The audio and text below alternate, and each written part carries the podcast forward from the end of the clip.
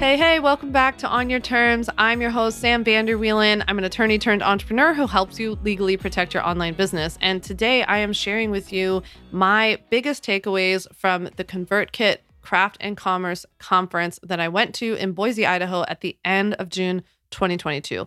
Um, I learned so much. My mind was completely blown. My team has said that I came back like a different person, like all motivated and had all these things to share. And I am just really excited to share this with you because this is all part of something that I want to talk about more, which is that I feel like the online business, industry is changing. I feel like there's change coming and I feel like we need to adapt in certain ways. And I feel like we're kind of going through a growth spurt of sorts. And I feel like a lot of what I'm going to share with you today is speaking to to that, but also in what to do, right? So I'm I'm kicking off this episode by just sharing a little bit about like um, why I wanted to go to ConvertKit's conference and like what I hope to get out of it, why I almost didn't go, um, and what I think people are missing when they don't go to conferences or don't go to the right ones. I then launch into sharing my top 10 takeaways. These range from everything on like marketing strategy to trends to data and numbers to public speaking um, to what success means for you. So, we're going to talk about everything in this episode. At the very end, I'm going to leave you with what the overall themes are that I want you to take away. If I could just like zoom out and like zip up and give you a 30,000 foot view of what I want you to take away, not only from this episode, but from all of my takeaways from the conference, it will be what I leave you with at the end. So sit back, relax, or go on a walk, grab your sneaks. Um, I hope you enjoy this episode. I'll talk to you soon. So, I'm so excited to be talking with you today about my experience at ConvertKit's Craft and Commerce Conference, try saying that five times fast um, at ConvertKit's Craft and Commerce Conference.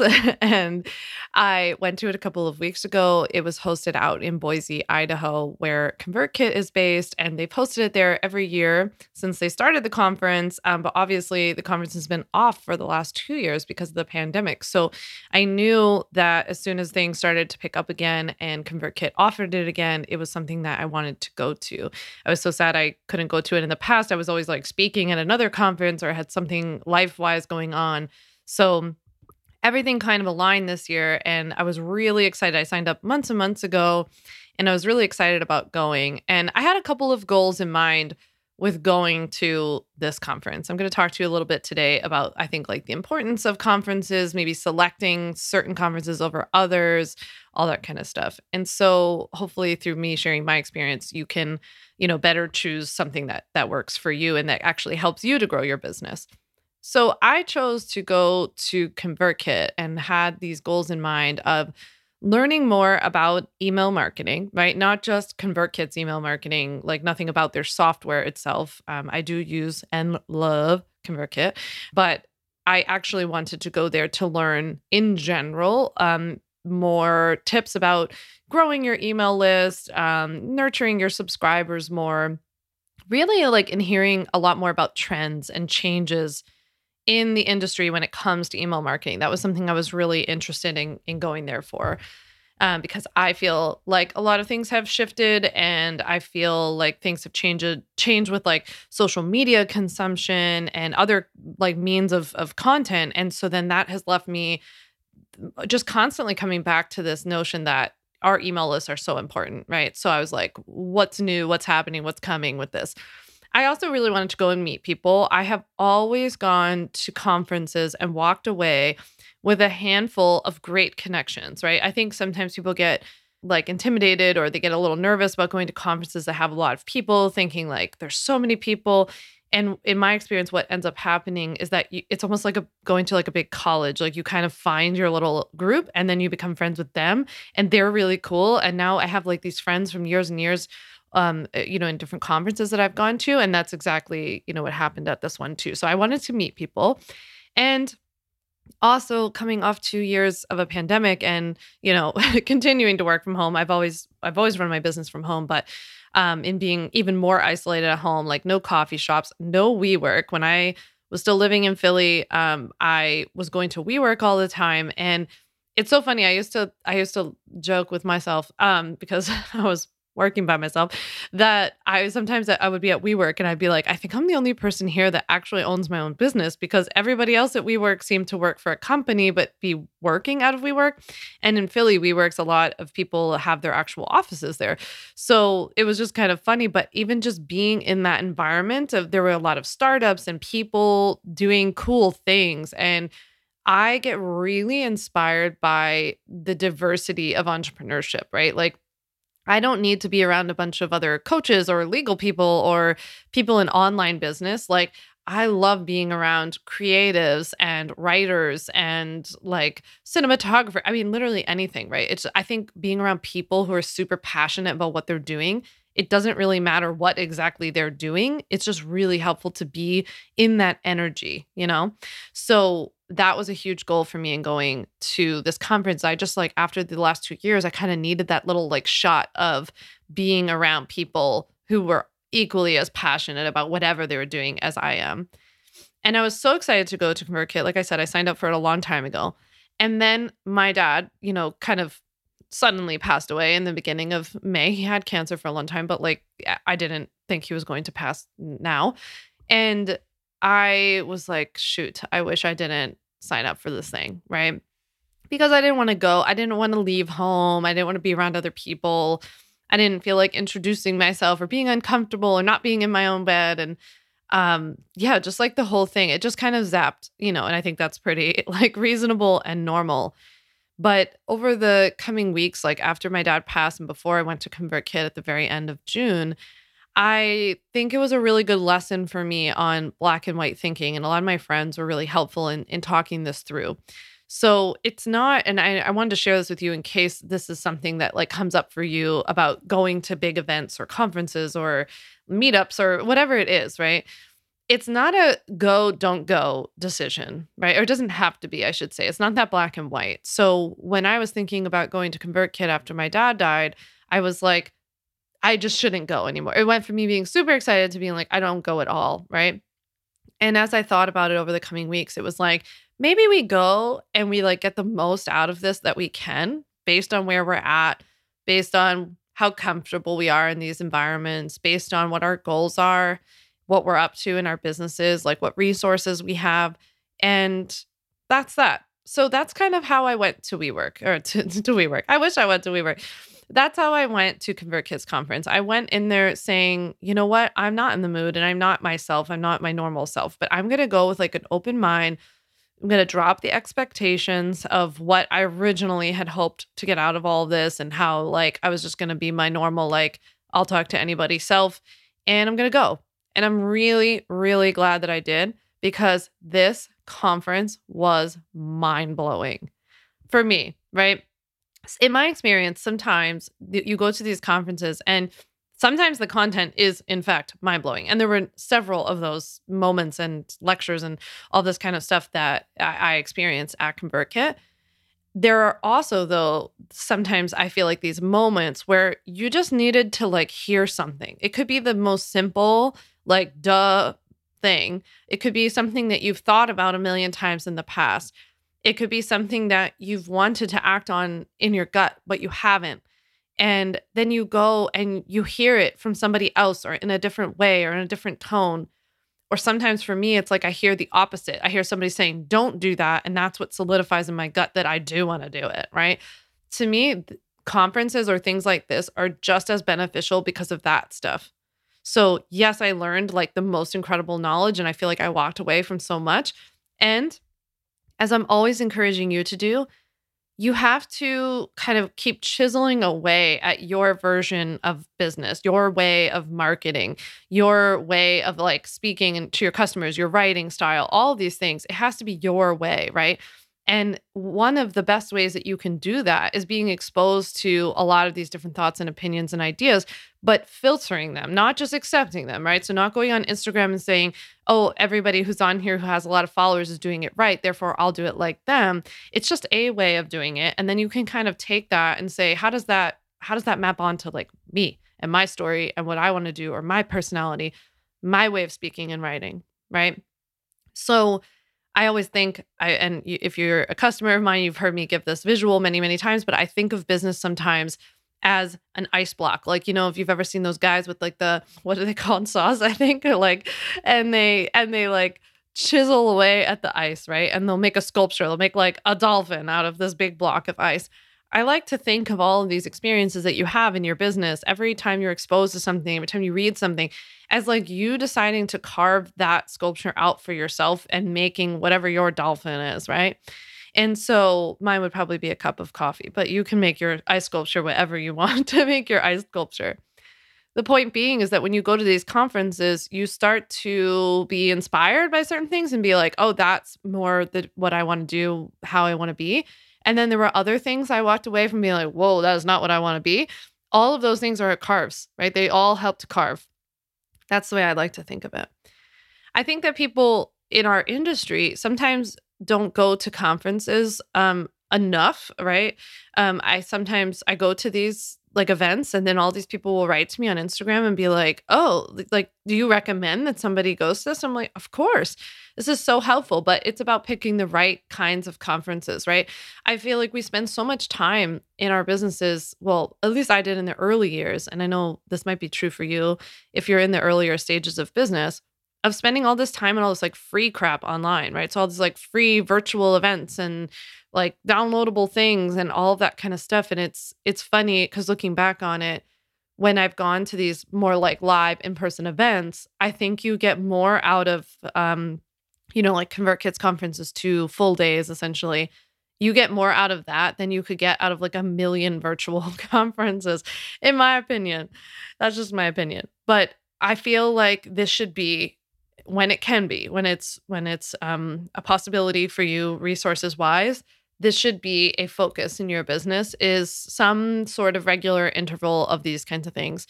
Even if you start it like once or twice a year maybe it's once a quarter would be like you know pretty, pretty that would be like a lot but i think as much as you can handle and it would be more about quality over quantity so not just like going to any conference but going to good ones so i understand that traveling too is expensive and i want to be sensitive to that so it costs a lot of money to go out there. Uh, the conference itself is not expensive. It's I think very affordable for what they give you. So shout out to ConvertKit because I think that they keep it super affordable. Um, they actually have the tickets on sale already for next year, which I'll you'll, I'll talk about a couple of times. I'm not like a an affiliate or anything like that, but just a, a like really highly recommend that you go to this again next year. It'll be in June in Boise again. Um, and I think that they offer a really like high value conference for the price, especially. It's really the travel, right? So I understand that the travel is expensive and I stayed in a nice hotel because I like nice hotels and all that good stuff. But I want you to know that that's not how I started, right? So I didn't start by flying to Boise and like, you know, all that kind of stuff and going to conferences for days on end because back when I started my business, I couldn't have afforded to take that time off. So I or to travel. So I started local. I would go to like I literally started like on the most local level. Like I went to like little workshops. I hosted little workshops, which then like prompted other people to host workshops at this place at this like uh, cafe. Then I started going to like conferences in Philly and like meetups in Philly. And then it would be like New York, right? Which if you're not from our area, like New York and Philly are not far away. So it was, but it was like still like a train ride or I'd go spend the night in New York and it just kept growing right? And then i started speaking on stages and it, it just kind of like went and went and went. So don't be it again no black and white. It doesn't have to be either you go to like a big national conference or nothing. You can start local and grow but it is somewhere i would focus some of your budget um, when you can. I also want to encourage you not to only build your online businesses online. Um, i think that's a common mistake that a lot of online business owners make even if you know even with somebody like me where my whole business is online my i have a digital commerce business essentially i make so many great connections in person um, at these conferences and i learn so much. You don't only need to learn through instagram or through webinars. You can also go do stuff in person. You can go meet people in person. If you're a coach i highly highly recommend that you get involved in your community I built my health coaching business by going to work, like hosting workshops in person and like going to a lot of different meetups amongst business people in person, right? So, yes, you can offer all your services virtually if you want to, but that doesn't mean you only need to market your business online. It doesn't mean all of your connections need to be cultivated online. So, with that, I'm going to share with you today all of my conference takeaways. I would definitely recommend that you listen to this episode probably more than once and that you take notes. This is going to be a good one. Before we get into it, let's read our review of the week. Um, Tada Surat says, I love listening to On Your Terms. Sam is incredibly knowledgeable and an outstanding teacher. She makes the less fun legal parts of running a business actually interesting and enjoyable to learn. I'm also an Ultimate Bundle member, which has helped me tremendously in my business. So I was stoked when she started a podcast because I love learning from her. I listen while I'm doing chores around the house and always feel like she's right there talking directly to me. I can't recommend it enough to anyone who's starting or running an online business. Well, thank you so much for leaving a review on Apple Podcasts. If you listen on Apple to my show on your terms, leave a review of the show and you'll be entered to win a $20 Starbucks gift card. All you have to do is leave a review. If you listen on Spotify, just go ahead and give the show a rating. It's really helpful to spreading the word and keeping this show free to you. So, let's get into all of my conference takeaways from craft and commerce. Okay, so here's what I'm going to do for you in this episode. I took copious notes at this um, at this conference, and everybody when I was at the conference and, and I was sharing what was going on, like on Instagram, and then afterwards they were like, "Would you be open to sharing your notes?" And I couldn't figure out a great way to do that. So you know what I'm going to do? I synthesized my notes for you essentially. So first, I'm going to go through.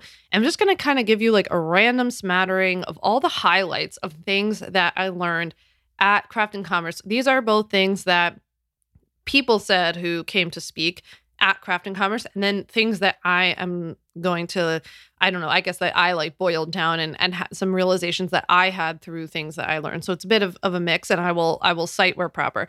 Um, the other thing is that at the very end of the episode, I'm going to give you like the big picture, thirty thousand foot view highlights of the big takeaways I want you to have from this and that I personally am walking away from. Because, ironically, one of the things I walked away from with this conference is that we need to be looking at things in our business from a more global perspective sometimes. We need to zoom out, we need to get out of the little day to day of all this like minutia and social media crap and we need to zoom out and we need to be thinking big picture future long-term strategy. So that's how i'm going to do this. So buckle up buttercup. Let's do it Okay, conference takeaways. Here we go.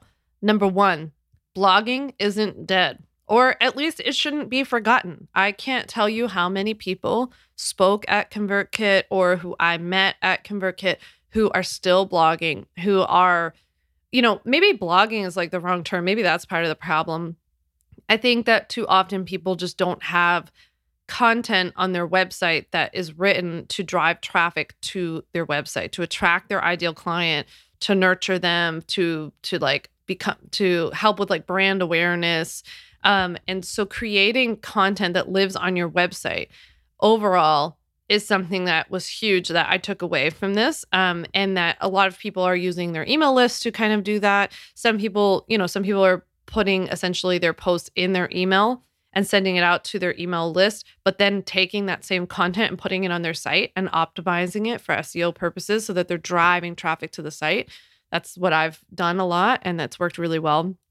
That's not something I be, I see being done hardly at all, let alone enough in our industry right? Because it's like much easier to sell you a course on like growing your Instagram following or getting more YouTube subscribers, but telling you like you have to write these articles and like do some research and like be a good writer and put them on your site and and figure out a little bit of SEO. I taught myself this uh, on the very most basic level when I started my business. It's something that you can do too. Of course, there are also lots of people that can help you with that or who can do it for you and all that kind of stuff too, just depending on like where you're at and your resources. But you'll hear me talk a lot today about like blogging, SEO content, uh, evergreen stuff. The second thing that I took away from this conference is that this was one of mine that I just kind of like pulled out of my notes as a as a summary is that you need to diversify your marketing strategy. You should not be building your house on social media's land right? You, you, we hear people say this a lot of like, don't build your house on rented land. Social media is rented land. It's not ours. We don't know what's happening with it. We can't control the algorithm. You can put out the best content ever. We have no idea how many people are seeing it. I don't believe that, like, I'm not trying to say uh, that you shouldn't be on social media or that you shouldn't create content for it. what I just feel like I walked away from craft and commerce thinking is like, whoa, we spend way too much time on this side of our business, meaning the rented house side, and not nearly enough time buying our own land and cultivating our land and building the house on our land, right? So, personally, I can just tell you what I'm going to do and you can take what you want from this. But I felt like ConvertKits conference was a well needed and deserved slap in my face to get back to my foundation. I built this business, and the reason it was so successful and has continued to be is because I've focused on foundational content, content that lives, content that has a purpose. It goes somewhere. It doesn't die on a cutting room floor on Instagram, right? So I've shared before how the I've had phases in my business where like when Instagram stories became really popular, I all of a sudden started doing all these Instagram stories and then realized, oh, this stuff all goes away after 24 hours, right? So if I am not taking care of cultivating my land, my owned land, you know, um, then I have no business working so hard on the rented stuff. I think it's not a black and white thing. I think we we work hard on our own stuff. Like you you do SEO stuff or you have a podcast that you title, you know, you title SEO optimize and um, you turn that into a post on your site or you have a YouTube channel and you do the same thing. But and then we are also on on social media to like cultivate the connection build community have some fun you know brand awareness all that kind of stuff but that should not be where we're building our house. And and personally i needed a little bit of that slap slap to like get me back to what i knew in my gut was the the right thing for me the right long-term strategy um and just what honestly keeps you in like a better mental space too. So I think there was another part of this that that came out of my notes from this conference was not just about not focusing on social media so much and and getting back to some like more foundational evergreen content roots but it's also about diversifying our marketing strategy off of social media. So cultivating our email list obviously they talked a lot about that right? Um, really focusing on when we create content is like how are we taking those people from instagram and getting them onto our email list and giving them something of value and nurturing them so that they're not just sitting there on social media, right? And we're trying like our hardest every day to reach a tiny percentage of them. Um, you know, also focusing on getting on stages, speaking on people's podcasts, um, speaking at conferences, getting, if you're in the earlier stages of your business, a great way to start is trying to speak at virtual summits or at those local workshops, like I talked about, or a local conference if you have that, right? So, just diversifying your marketing strategy, not only off of social media, but even off of just like online stuff. The third thing that I took away from this conference was that the most successful people who, you know, everyone there is successful. And I don't define that, by the way, by making a lot of money. I could give a crap less. But to me, it was like people who are happy, who are running profitable businesses, no matter how much profit they're making, who are happy with it, who have a nice balance in their life. That's typically like what I'm looking for, and who seem to enjoy what they do and are really good at doing it. Like they're actually helping people. They're offering something that's that's useful, that's that's helpful. The most successful people weren't messing around with the little things or trends. They weren't, for the most part, on TikTok. Actually, a interesting thing I noticed was that most of them weren't even on Instagram. They weren't they weren't messing around with like dance reels or lip syncing or any of this other kind of stuff. They were like that's that's like they thought that was almost like interesting that we were all doing that. Like everyone I talked to, I would be like, "Yeah, but what about this?" And like, "Aren't you worried about this on Instagram?" Or but t- now they're saying Instagram's dead and what about TikTok? And they were like, "Hmm, I'm just like building my email list and you know, we work on SEO really hard. We we work on our titles and we we hire good writers or we write, you know, we some of them were still writing all their own stuff and they're like, we just focus on our writing and we're building a genuine connection with their audience, not through social media, which again was just this like wake up call, right? I think that um, something that was really impactful was Glo Atanmo from she's at Glow Graphics on Instagram. Highly recommend following her. She was she gave just an incredible talk at ConvertKit. She was one of the speakers. She said that trends lead us to be less unique because we're always trying to be like each other. And that was so helpful to hear from Glo because I was like, yeah, that's true. By there to me, there are two issues with this like chasing after all the little things, the trends, the the hot like platform or the hot uh like feature of Instagram of the moment or something like this or of whatever other platform is that not only does it keep us distracted and away from this big picture that you're going to hear me talk a lot about today of building our businesses, but it also keeps us all kind of doing the same thing like each other. So even if you are going to participate in the trend of, for example, creating reels, like that's trend quote unquote trendy on Instagram, then what about like doing them your way with your spin or like creating a new unique series or something something that's uniquely you? I like think of the comedian Elyse Myers uh, when i think about this of like just the way the way that she talks the way that the kind of like the content of her i guess she started on tiktok but i only ever see it on instagram um, even just like the way she does her little like graphics and design on the screen i just feel like it's very her and it's very unique and so even though the like uh what do they call it on instagram? Like the surface is is trendy and meaning that like reels are trendy um the way that she's doing it is is not. Now people are trying to be like her i feel like but um i think that's kind of the way that i would like to think about it moving forward I also thought something that Glo said around this was super interesting and helpful. She said that too many of us aren't having conversations with our audience, we're lecturing them, and that nobody likes to be lectured. And I thought that was really interesting because I thought, you know, one of the things that social media kind of trains us to do is feel like it's our platform and we just get to stand up there with the mic and like we don't have to hear anything back it's also why people like to leave like mean comments, right? It's just like it feels like you get to like say your side and then be like, I'm not open for to, for discussion on this. And I just thought that was a helpful little like wake up for ourselves. And I definitely am guilty of this as well. Like we get used to being in like a teaching position of of being in a position of authority and talking um, from a place of expertise for whatever you do. But we have to remember to keep it conversational there. Um, if we're going to be there, that's probably you know the, uh, a nicer way to have conversations and build community with people who are there. So sticking with this like you know not messing around with little thing the little things or trends i thought kara chase another speaker at craft and commerce um, who did a wonderful job had gave this great presentation. She said that we need to peel off the layers of other people's playbook I was like, oh, that is so good, right? So you hear me talk. I mean, first of all, it's why I call the show on your terms, but you hear me talk a lot about how important it is to do things your own way and to like follow your own path and not not treat everybody else's way of doing things like it's the standard and you just need to follow it.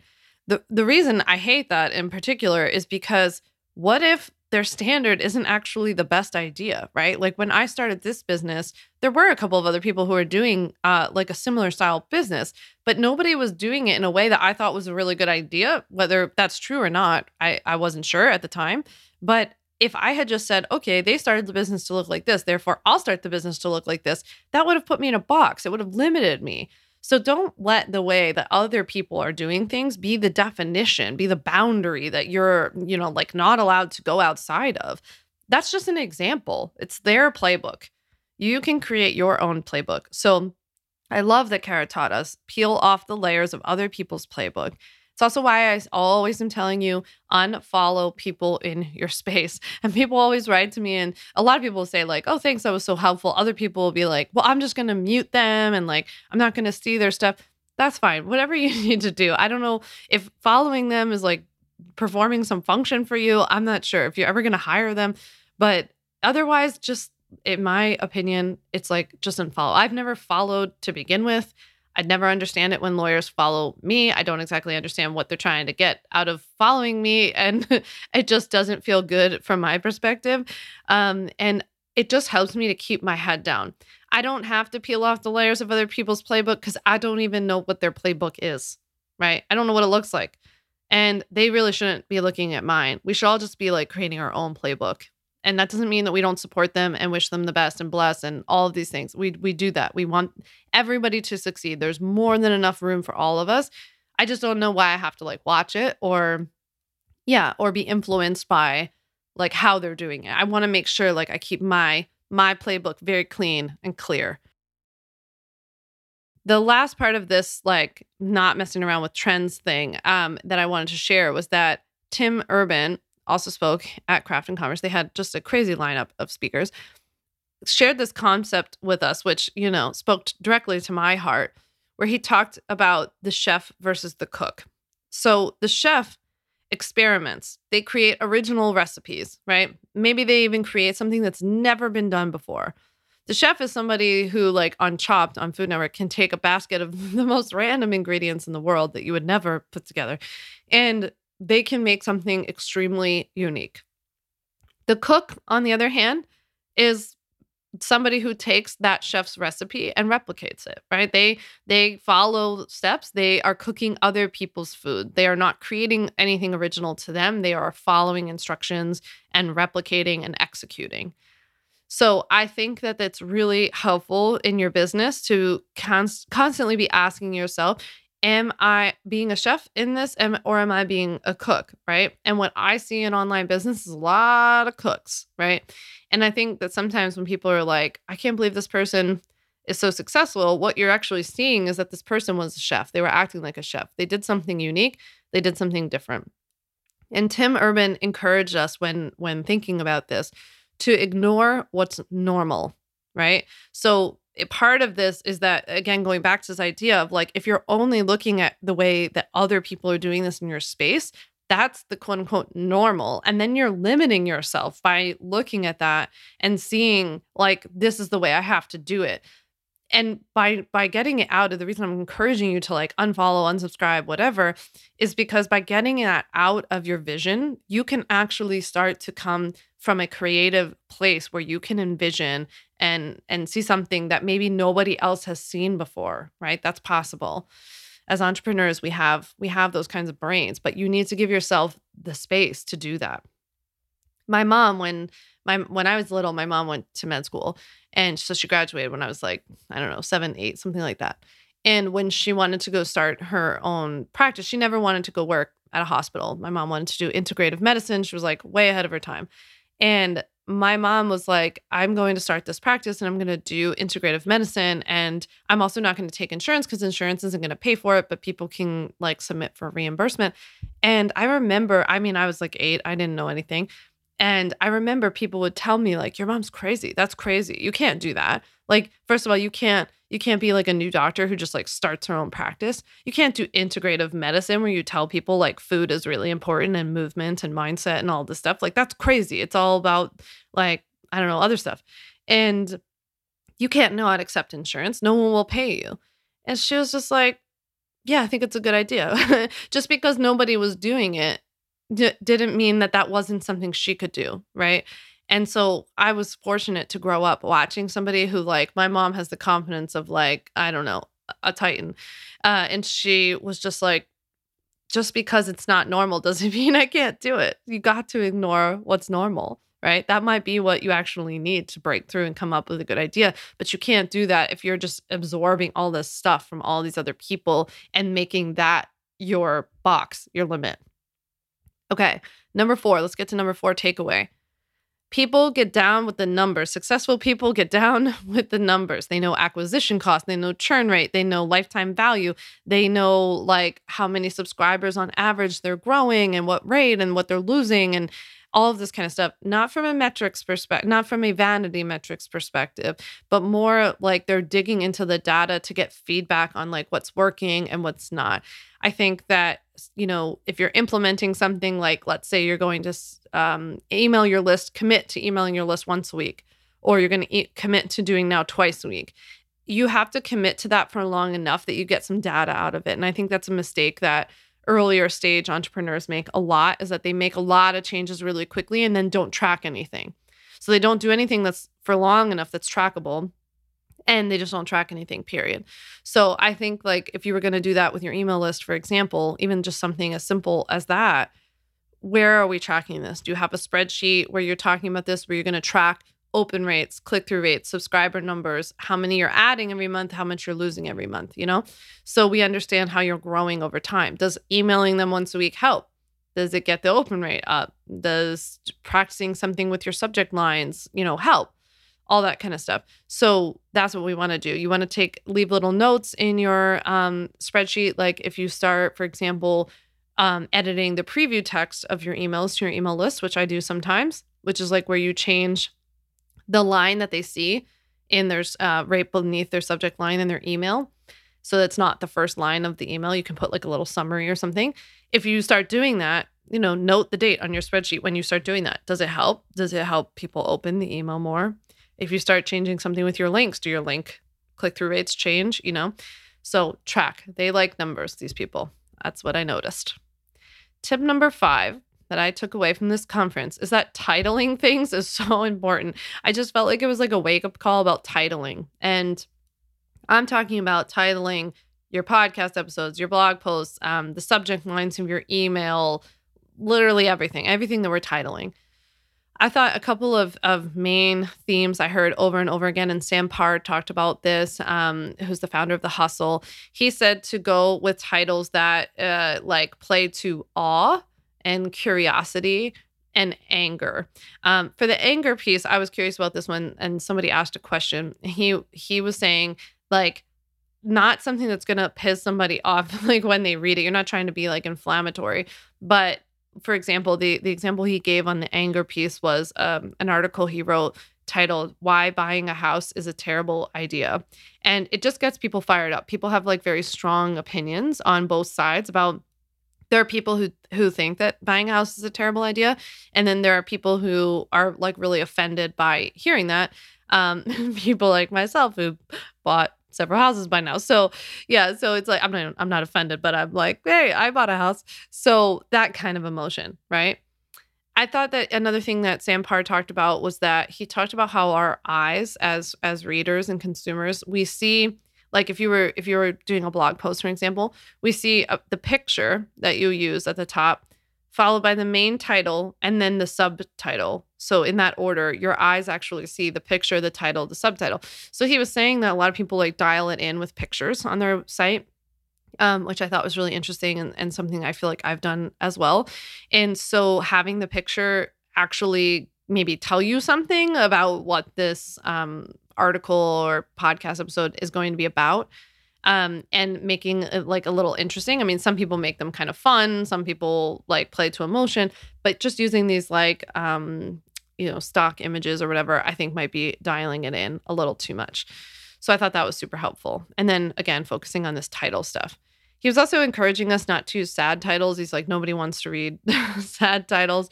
Um, and then also for searching on topics, like he, I thought for all those of you who are in the coaching space, he gave us this really good run out, uh, rundown of like searching Reddit threads. Um, a lot of these guys are really into Reddit, which I thought was another interesting takeaway but he uses reddit to see what's going on like he he went in real time and showed us like a reddit thread about like diet and fitness and then going through there, you can see which posts are getting the most engagement. And somebody uh, in this example, like on that day, had posted something about the keto diet and it was something about um, electrolytes related to the keto diet.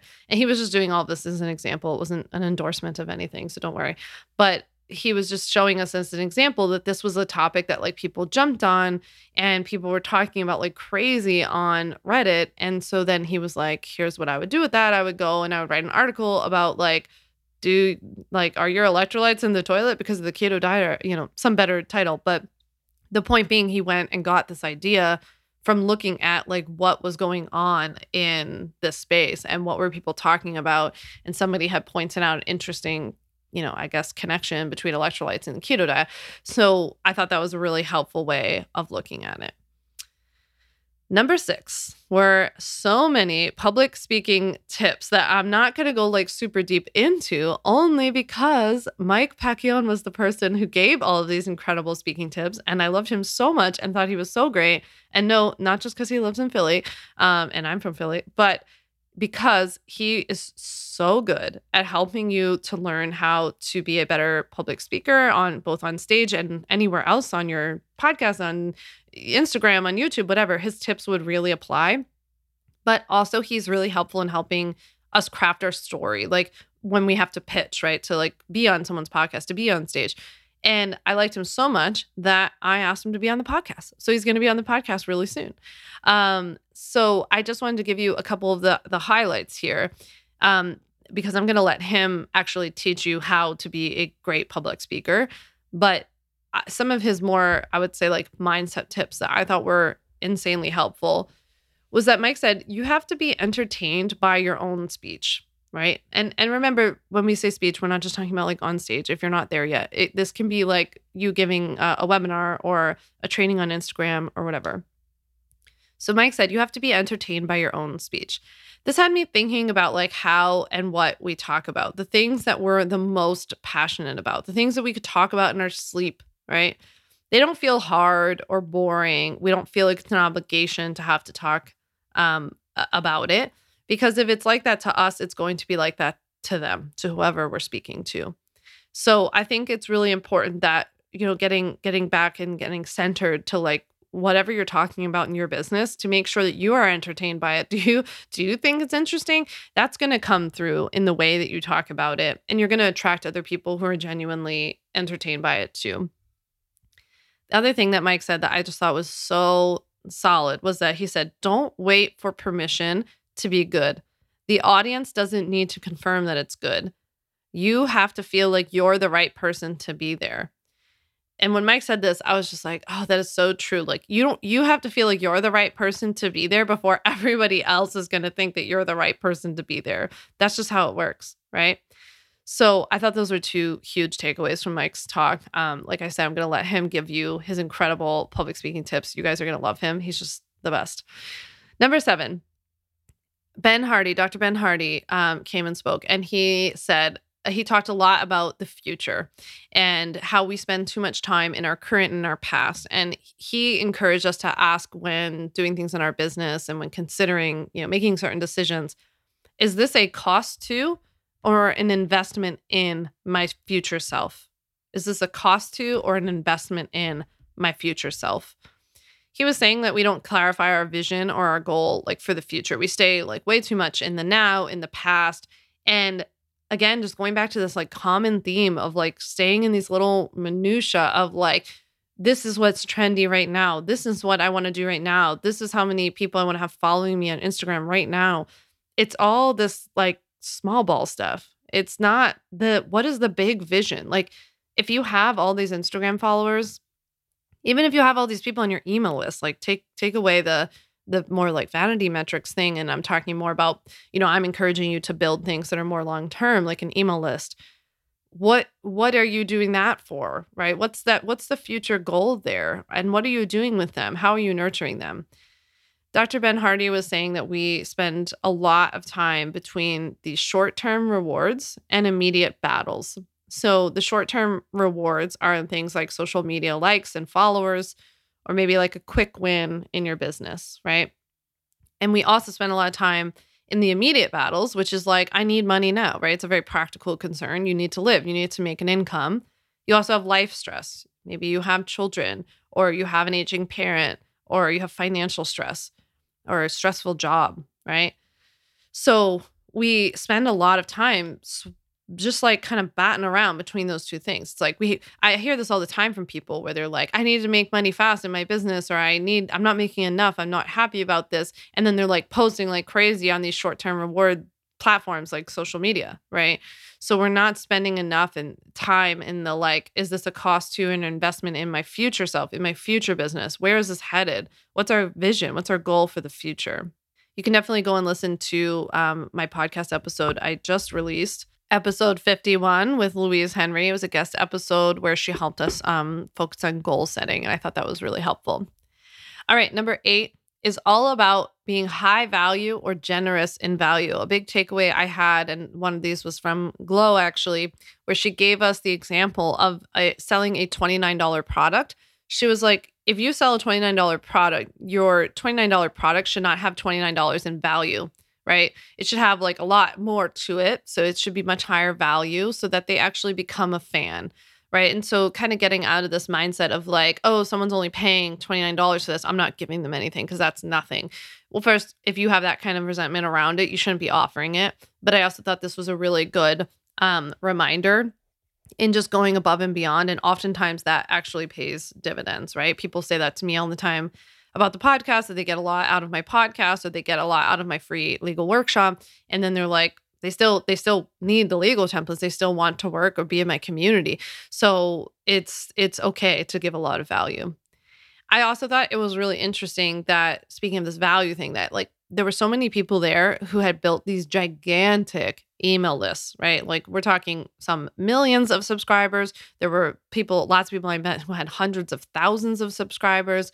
Um, and they were focused on making sure that what they were emailing their list or the content that they were putting out there to generate leads to get onto their email list. So, like in a lot of their examples, it was, um, you know, blog posts or podcast episodes they turned to post on their site were really good.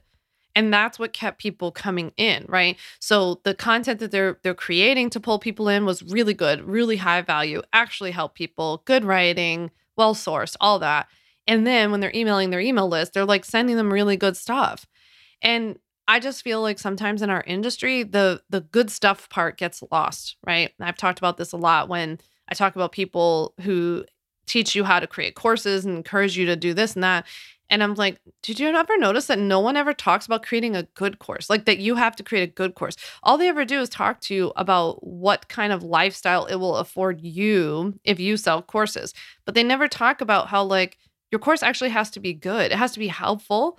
It has to be original. It has to actually provide some sort of transformation or some tangible benefit in order for somebody to enjoy it and like it enough to A, not ask for their money back, but B, also tell other people about it. And so sometimes I just feel like, you know, there are people who teach you how to get more followers on Instagram or more subscribers on YouTube, but you don't often hear about them. They'll teach you like hacks with titles and things or or descriptions and metadata. But what about good, high quality, valuable content? And I felt like that was just what I took away from so many of the people who spoke. And as I've like over the last couple of weeks signed up for their emails and gone on their on their websites and read these articles, I'm like, these are really good. They're really helpful. They're unique. They the, even the think pieces are from like a different angle that I wouldn't have thought of. So high value, generous in value. Okay, I got two more for you here. Number nine, what does success mean for you? That was something I took away from the conference was really getting clear on what success means for you. Not for them, not for her, not for them, him, eh, nobody else. What does it mean for you? Kara Chase um, encouraged us to name three additional success metrics that aren't financially based, that aren't money focused, right? Think about that. I would love like I would love to hear what yours are. If you want to share them with me, I'm happy to share mine with you. If you want to DM me, I'll DM you back what mine are. Um, but name three success metrics for you that aren't based on money. I think that would be so interesting. I thought like um Khe Hy, he was another speaker who was an incredible speaker. He's the owner and founder of radreads.co. Um, he said that he, for example, goes surfing for two hours every single morning and he doesn't start work until 11 um Khe like me left corporate well he left Wall Street. I love being a corporate lawyer but he he left this life that was like hyper structured and rigid and you know had worked a million hours and all this kind of stuff. And this is what was important to him. Like of course he wants to be profitable and do well and he's a very uh he is a very successful guy and he um is very driven you can tell right? But these were success metrics for him. Like if his business is allowing him to go surfing for 2 hours every morning and they also his team only works a 30-hour work week, I feel like if we could ask Khe, he would say that's success to him, right? Um and so I thought that was super helpful to hear. And speaking of Khe, the last thing I want to leave you with here on on kind of my overarching takeaways is that Khe gave a great talk, um, and he writes a lot about this. And I'll drop all these like links to everybody's websites and newsletters and everything below. Like I said, he is the founder of Rad Reads. Um, he has this concept called ten thousand dollar work, ten k work, and he breaks down these this like whole system um, of ten dollar, one hundred dollar, one thousand dollar, and ten thousand dollar work that you do in your business. And 10 and and I'm going to try to just like summarize it quickly for you. 10 and $100 work is like the execution stuff. It's like posting on social media, answering your emails, um, sending invoices and like getting clients onboarded. He he defined it as like the dopamine hits, right? Like we get more followers or you get a lot of likes on something. Um, you get a lot of responses to an email. It's like things like inbox zero, um, scrolling and engaging, um, spending all of our time on social media, researching hashtags, like watching yet another free thing on like, this is the kind of hashtags you need to use or whatever, um, all of that kind of stuff. The $1,000 and $10,000 work is where we start to get a little bit into the deeper stuff. So we're talking more growth and deep work as a CEO. So the $1,000 stuff is like the stuff that only you can do, right? You will probably have to do the writing, you have to do the videos, the content that shows your face, you know, the speaking. Um, for me, it's things like Facebook ads and tons of writing and recording the podcast and all that kind of stuff. But the 10K work, is stuff that where we start to hire and train others to do the things that are the 10 and $100 work stuff, right? So that we kind of get out of it because that pays us dividends. So hiring and training others, um, one to many opportunities. So things that we can work on that we can create that then can make a, a lot more, right? That staying in this um, like space where we can actually focus on what I should say is getting in this space where we can actually focus on the big idea, the big vision. Um, Khe actually challenged us all at the conference to spend 25 minutes a week. If we could just commit to 25 minutes a week where you just like laid and did nothing and just had silence and you thought about like big vision, big picture, big idea that you're working on. Maybe you have a, a little inkling, a little kindle of something already. And then, of course, client work, right? Because for those of you who are working with clients and like servicing your clients, that's really important. And only you can do that unless you have the kind of business where you can outsource that kind of stuff. So, those were my biggest takeaways. I want to make sure, though, that I give you some of these like overall themes to walk away with. If, if I could boil this all down, these are my overall themes I want you to walk away with. The day to day tasks of our businesses are keeping us from our future the day to day tasks of building our houses on rented land is keeping us from building a legitimate business that is probably the kind of business that you want to have. We create too much content based on trends or on platforms where it's not actually creating leads for us. It's keeping us on a content treadmill and it doesn't allow us to move forward and actually build our business. We're not able to zoom out because we're consuming so much, we're creating so much content that's very short sighted, that has a very limited life cycle. And unless you have like a killer system set up, like I've talked about how I only do like evergreen reels as much as I possibly can. So, reels that if somebody watches it today or a year from now, it's still leading them to a place in my business that makes sense. Um, unless you have that kind of system set up, we're spending so much time focusing on that and not enough or some in some cases any time on the bigger picture long-term stuff. Another big takeaway I had is that it is helpful to be super specific and great at one thing. Like you can be known at just like one thing or one angle or one spin on something.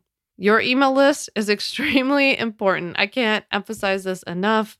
Um, I just think that like the email list thing is not going away. We might have changes in how we approach our email list. Um, I don't know that I got tons of like, here are the trends that are coming or here are changes that are coming up at the conference. Um, but it was more hearing how other people are building their email list and and what they've been doing with this kind of content. Like I've been talking about this entire episode. That was really inspirational for me and like oh like don't don't underestimate your email list. Don't dial it in. Don't just be emailing them to say here's another blog post or here's this or i'm on this podcast. We want to create community there. We want to give them exclusive content. We want to make it a fun place to hang out. I also took away that we cannot wait for an invitation we cannot wait i always use the dating analogy of like if you were looking for a date you cannot stay at home in your apartment and hope somebody knocks on your door. Nobody's knocking on your door to invite you to come speak on a major stage or to be on someone's podcast or to have more customers. You have to be out there, right? Campaigning. That came from Chloe Weaver, who spoke. Uh, she was a cinematographer, a great, a really cool speaker at Craft and Commerce. And she talked about not waiting for an invitation or permission from others, not not expecting others either to read your mind as to what you want, right? In like Chloe's case, she talked about how she's been working her way up the the like camera operator, uh, cinematographer, photography director path in in um, the film industry, and she kind of expected that the people that she was working with on set just like knew that she wanted to climb but that's not always true for people. There are certain jobs within the cinematography, you know, section of a film that like some people like to stay in and other people like to climb and try all different things. And it wasn't until she actually started to let people know like, "Hey, I actually do want to be the director of photography." Then people started to be like, "Oh, okay. Yeah, oh sure. Come on in." Right? But she was expecting someone to just like assume or know and read her mind. We can't do that. We also have to take a lot of swings I think I just walked away from this conference being like, man, these people, they have gone up to bat. They have swung, they have struck out, they have hit grounders, they've hit doubles, they've hit triples, they've hit tons of home runs, and they've struck out again after the home runs. And it just is like this massive cycle of taking a lot of swings. And I think that sometimes the danger of social media can be that we're seeing people's home runs um, but we're not seeing all the strikeouts and this and the grounders and the doubles and whatever else. So just remember that as you are doing this, this is all part of the process. You are taking a lot of swings. You need to take a lot of swings. It's important actually. Last but not least, I want to leave you with be the chef. You knew that was going to be my takeaway, right? Be the chef. You have got to be the chef. You cannot be cooking other people's recipes if you want to create something not only that you're really proud of, but something that's successful in however you define that term. I think that um, it's really uh, tempting in the beginning of, of our businesses to just be like, oh, this is the way it has to be done. But we've got to create something that's uniquely yours. And so, for any of you too that are concerned that like your space is crowded more and more people are coming in every day and you know you see all these other people doing what you're doing and you're like there's no space for me. Someone's already saying what i'm saying. If you were being the chef that wouldn't be true. If you're just trying to be another cook then that could be true because then you're cooking the same recipes that everybody else does and then why go to you versus the other cook's restaurant right? But people love going to chefs restaurants. People love going places that are unique and that are uh, innovative and I just want to encourage you to lean into that in your own business. I'm going to drop all the resources that I've mentioned in this episode today. I'll try to make sure you have links to everybody's like website or whatever they have. they have Instagram. Um, I will I will link to that all below. Um, and I would love it if you would reach out to me on Instagram and let me know what your takeaway was from this episode. Like out of all the things I mentioned, which one was the one that you were like, oh, I needed to hear that. I also hope that you liked hearing this recap. Let me know if you liked hearing this recap about the conference um, because I'm going to another major conference at the end of this month. Um, and I would be happy to do the same, but that one's going to be a lot about podcasting and marketing. So let me know if you would like me to do this again when I go to the podcast conference. With that, um, I hope you have a great rest of your day, and thank you so much for listening to On Your Terms. Thanks so much for listening to the On Your Terms podcast. Make sure to follow on Apple Podcasts, Spotify, or wherever you like to listen to podcasts. You can also check out all of our podcast episodes, show notes, links, and more at samvanderwielen.com slash podcast. You can learn more about legally protecting your business and take my free legal workshop, Five Steps to Legally Protect and Grow Your Online Business at samvanderwielen.com. And to stay connected and follow along, follow me on Instagram at Sam and send me a DM to say hi.